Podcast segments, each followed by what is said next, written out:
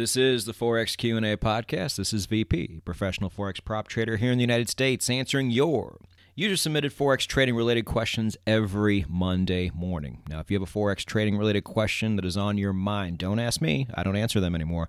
What you should do instead is go to No Nonsense Forex on YouTube. Scan over the videos because chances are your question has already been answered somewhere on that channel. But if it is not, you go to the No Nonsense Forex Discord forum. Link will be provided down below in the show notes and on YouTube as well. So, on the No Nonsense Forex YouTube channel, we have now introduced, you know, depending on how you look at it, three to four different markets for you to trade. And all of them, I suggest you trade them just a little bit differently than the ones you had learned before. So we have Forex, of course. That's what the majority of the channel is about. Then we have the spot metals market. Then we touched into oil, which is more into those kind of other commodities markets. You could also lump it in uh, with gold and silver because those are commodities as well. Um, and then we just learned last week how to trade indices our way. Now, this is a lot to learn in the span of two years um, especially because there's a lot of back testing and forward testing and then real life testing uh, still to go for many of you. So I strongly urge you all to exercise a bit of caution here. I had it a bit easier in the sense to where I really didn't have it easier because I didn't have a channel like this, but I learned all of these at completely separate times. And I shouldn't even really say learned. I just pretty much decided to trade them at different times in my 10 year career. Uh, so there is very little overlap. Um, I have a feeling, however, for many of you, there might be an overlap going on right now. And if you are trying to put your algorithms together and have still yet to really get into the forward testing stage in Forex, for example, it is probably not a good idea, as much as you're going to want to, it's probably not a really good idea to progress into any other markets until you are at the very, very least in the forward testing stage of your own algorithm when it comes to spot Forex. If you haven't gotten to that point yet, and I have podcasts on back testing and on forward testing, so those of you who have listened to those podcasts or read those blogs should know what I'm talking about. Uh, but if you are not to the forward testing stage yet, you really don't want to spread yourself too thin at this point and try to get a grasp on other markets even though uh, the as far as how we trade them there are a lot of similarities. It's still not a good idea this material unless YouTube does something strange is going to be up for a very very long time there is no rush here it is and always will be, I think, in your best interest to just take one of these markets and get to a point to where you're really happy with what you have there before moving on to anything else. I think there's a real danger in spreading yourself too thin here. It's the whole phrase inch wide, mile deep. Now, you can snicker at that phrase all you want, but it's true, and you should follow it when it comes to learning how to do something new for the first time, especially something that affects your money like this does. Now, I'm also the guy who says you should have your money in a bunch of different places, and I believe that. However, this is different. This is technical trading uh, with a very defined process to it that most people have never ever seen before and need to learn and test and do all the things that many of you have already done. Now, if you're already in the forward testing phase with Forex, for example, well, then, because we trade the daily chart and time is always on our side as a result, then, of course, you can go move on to other markets. Um, that, I think, is the most appropriate time to do so. And I know there's people out there who are like, all right, I'm just not having a whole lot of success putting together my Forex algorithm with any kind of real results behind it. Maybe I'll have more luck in metals or in indices. I don't think this is the right way to go. I think you're just not being patient. And I'll bet I'm right. Look at it this way once you are able to put something together that works really well in the spot forex market, especially if you've been back testing it and then forward testing it over the course of 2019, which has not been a friendly year for forex traders. If you can still crank out something good here, putting the same thing together for any other market that we've talked about or will talk about is going to be a lot easier out of all the markets we've spoke about, spot forex in my opinion is by far the most difficult. But that's the key traders. Get good at the things that are difficult. Embrace the things which are difficult. Get over them and conquer them. Because after you do that, no matter how long it takes, after you do that, everything else which comes your way becomes a lot, lot easier. No matter what it is. It is the Forex Q&A podcast and this is an interesting episode because this is something when I was conceptualizing the entire channel I had you should have seen it a bunch of colored index cards laid out all over my floor and each of them was a different video I had planned to make. So I was doing this before the podcast really was even a glimmer in my eye. And then in order not to make a mess all over the floor, I went ahead and wrote all those down on a big piece of paper and put them in a Google Sheet. And something that was on the index cards, but just somehow did not make it to the big piece of paper or the spreadsheet, uh, was what we are going to talk about today. And I had almost completely forgotten about it up until the indices video. And I had brought something up there that people jumped on right away. And it was my fault for not explaining it further. You have to understand, um, there are a lot of times where I put examples up on my videos, which I don't feel need a ton of explaining because I feel like it's very obvious. And a lot of times uh, that really is the case. You know, there's two or three people that just don't quite grasp it. Um, but for the most part, for the sake of keeping things under three hours long, you know, I don't explain every single concept and every single example to a T.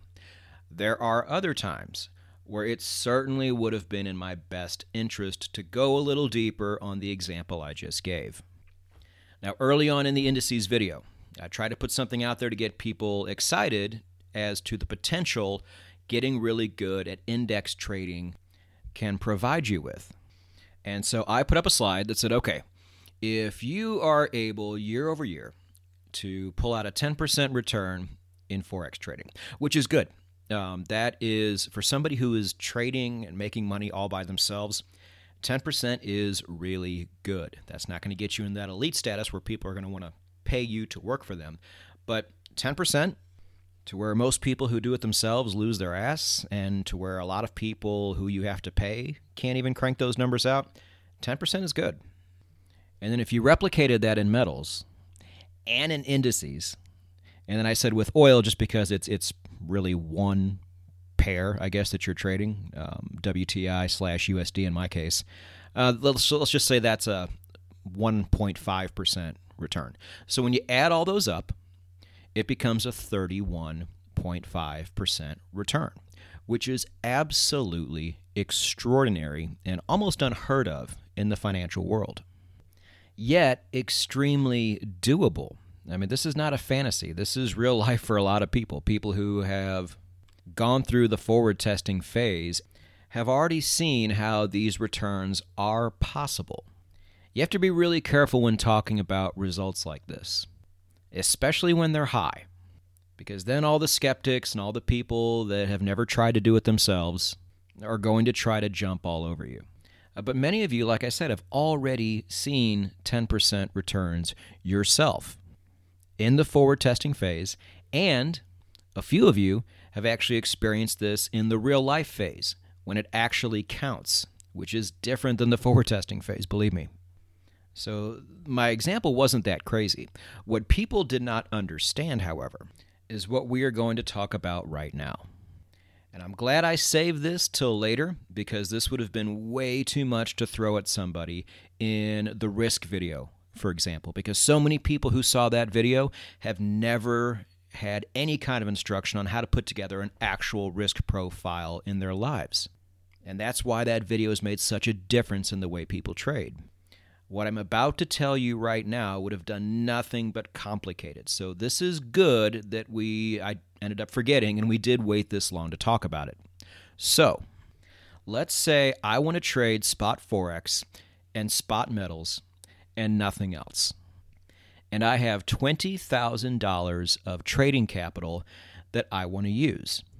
Now, I realize that putting my money with two different brokers is probably a smart move just for safety purposes. So I'm going to trade 10,000 in a forex account with one broker and then another 10,000 in a metals account only with another broker just to keep myself diversified. So 10,000 with broker A and then another 10,000 with broker B and that equals the $20,000 that I have to trade with. Now here's the part where I think people get confused. Let's say I have a really sweet setup on the Euro USD to go long, and I don't have any other trades, Forex or metals, on my radar. So I'm going long, and now I need to calculate my risk. So, in order to calculate your risk, you need to know how much you have in your total account. So, in this case, what number am I using? 10,000?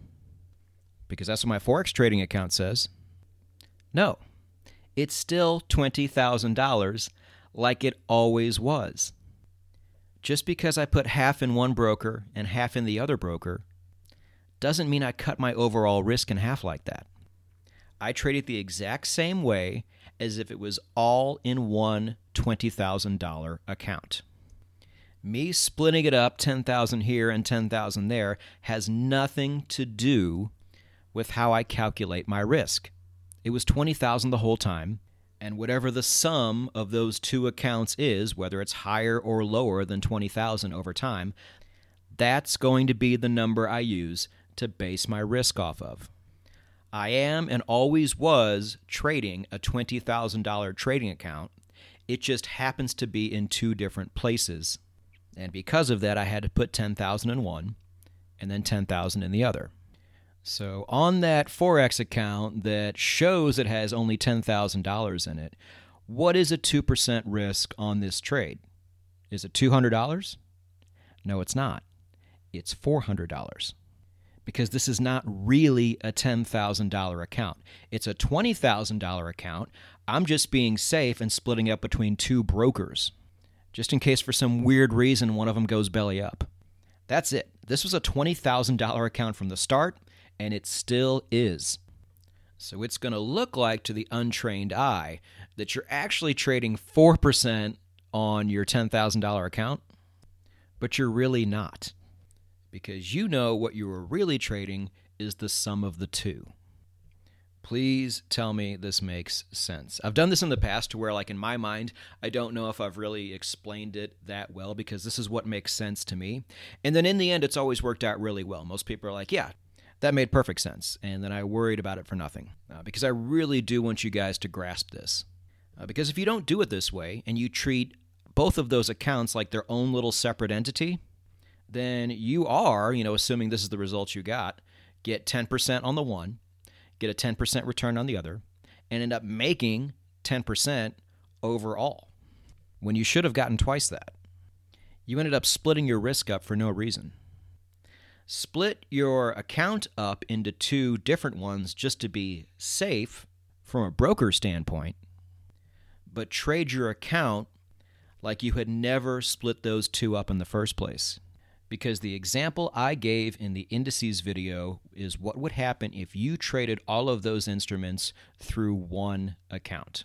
And even still, it might not be totally accurate because your balance is going to go up and down, but it's pretty close.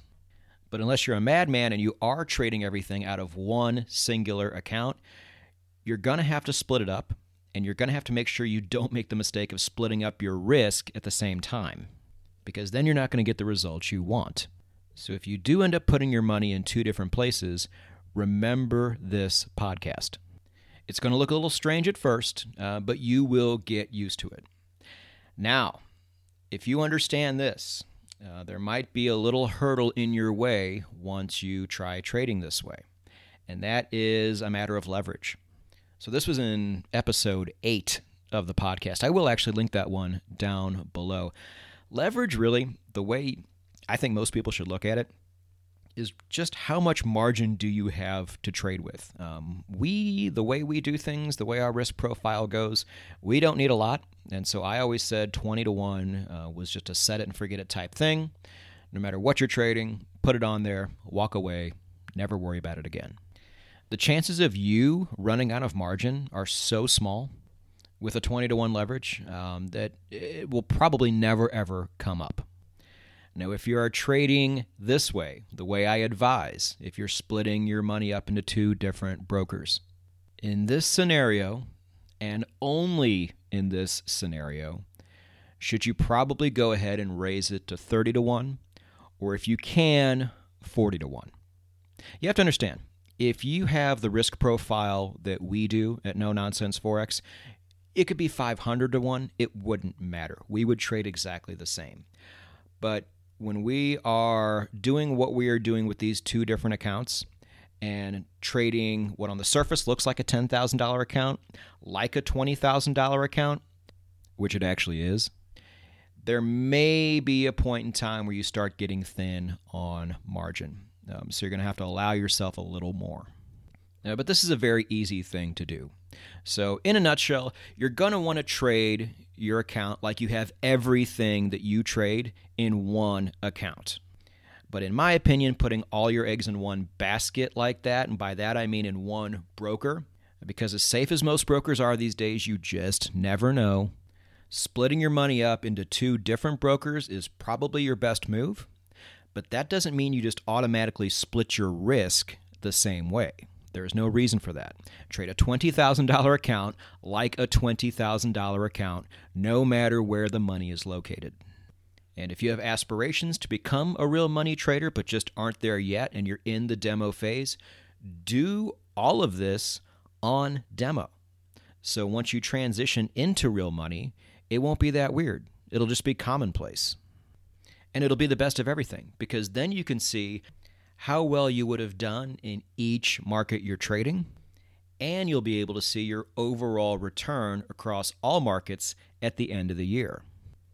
And you'll be getting good and proficient at trading with two different brokers and getting to know the ins and outs of each one so you're not fumbling later when it's actually crunch time. It's the best of everything, but just don't make the mistake of splitting up your risk as well, because if you do, your results are not only going to be a lot less accurate, they're going to end up being a lot lower than they probably should be. Now, if any of this is still unclear to you, or you're just a more visual learner like I am, I will make a blog just for this episode. You can find that down in the show notes and in the description as well.